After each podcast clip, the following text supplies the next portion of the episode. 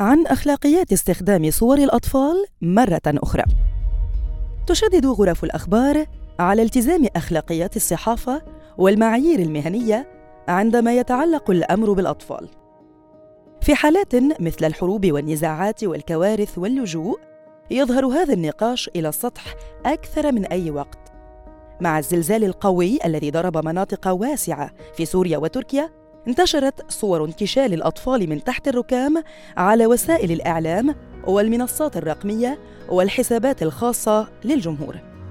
أثارت هيئة التحرير في مجلة الصحافة نقاشا واسعا بشأن استخدام صور الأطفال وانقسم الفريق بين من يعتبرها انتهاكا لكرامتهم ومن يعتبرها ضرورة لإثارة انتباه الجمهور حول حجم الكارثة إذا ما استخدمت في سياقها الصحيح.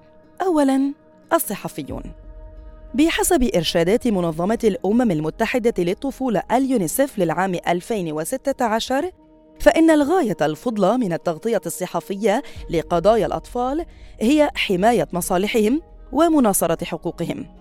ولا تنصح المبادئ الأخلاقية بتجنب مقابلة الأطفال أو نشر صورهم لكنها تضع مجموعة من المحددات التي تحترم كرامتهم وتحقق مصالحهم ولا تعرضهم للخطر.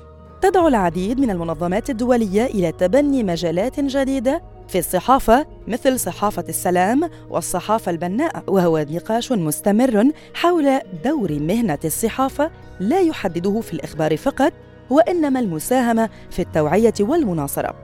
إنه وضع ملائم يسمح لنا بالنفاذ إلى الجدل حول تغطية كارثة الزلزال في سوريا وتركيا.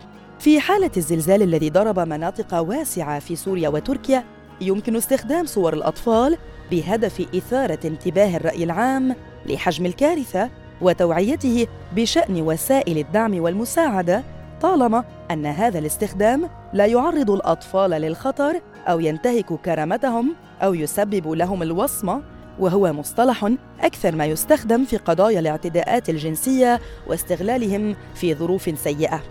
من الضروري أن تذكر غرف الأخبار بأخلاقيات ومبادئ المهنة مع تغطية تداعيات الزلزال خاصة على الأطفال.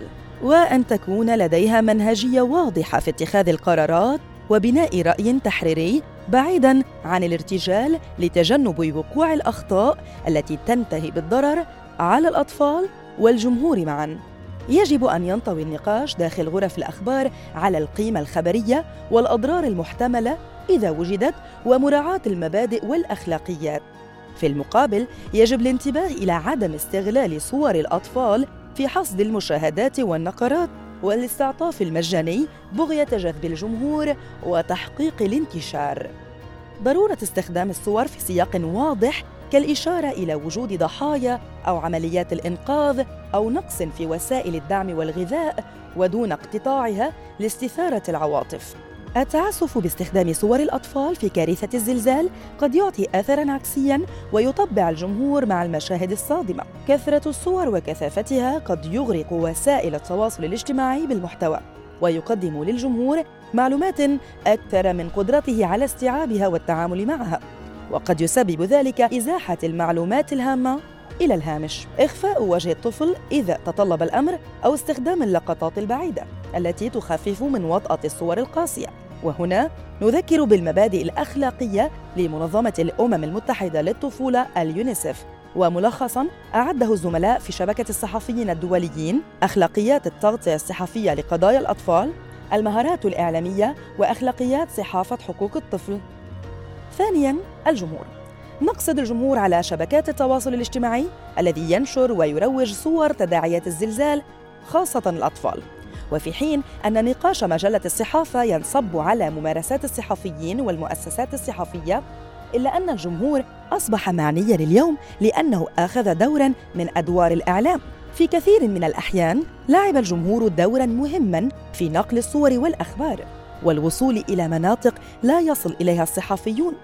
ويجب أن ننظر إلى الجانب الإيجابي والتنبيه إلى مواضع الخطأ. البعض قد يستخدم صور الحوادث عموما والأطفال خصوصا لحصد المشاهدات وزيادة عدد المتابعين. وجدنا أن من بين هؤلاء من يوصفون بأنهم مؤثرون. وفي خارج أوقات الأزمات يستخدمون نفس الحسابات ويستثمرون عدد متابعيهم للترويج التجاري. لا يمكن فرض قواعد على السوق والممارسات أو التعميم لكن يمكن أن نشجع الجمهور على مساءلة أي شخص وإثارة النقاش الذي يحترم الرأي والرأي الآخر خاصة إزاء المؤثرين طالما أنهم ينتجون المحتوى ويقدمونه للجمهور. نؤمن أنه مع الوقت تستطيع المنصات تنظيم نفسها والتعارف على الأخلاقيات وهذا لا يلغي دور المؤسسات المعنية كما أن بعض المؤثرين يلعبون دورا إيجابيا ومفيدا في أوقات الأزمات. في تقديرنا لا يجب محاكمة الجمهور ولومه خاصة في حالة عامة من الحزن والتعاطف.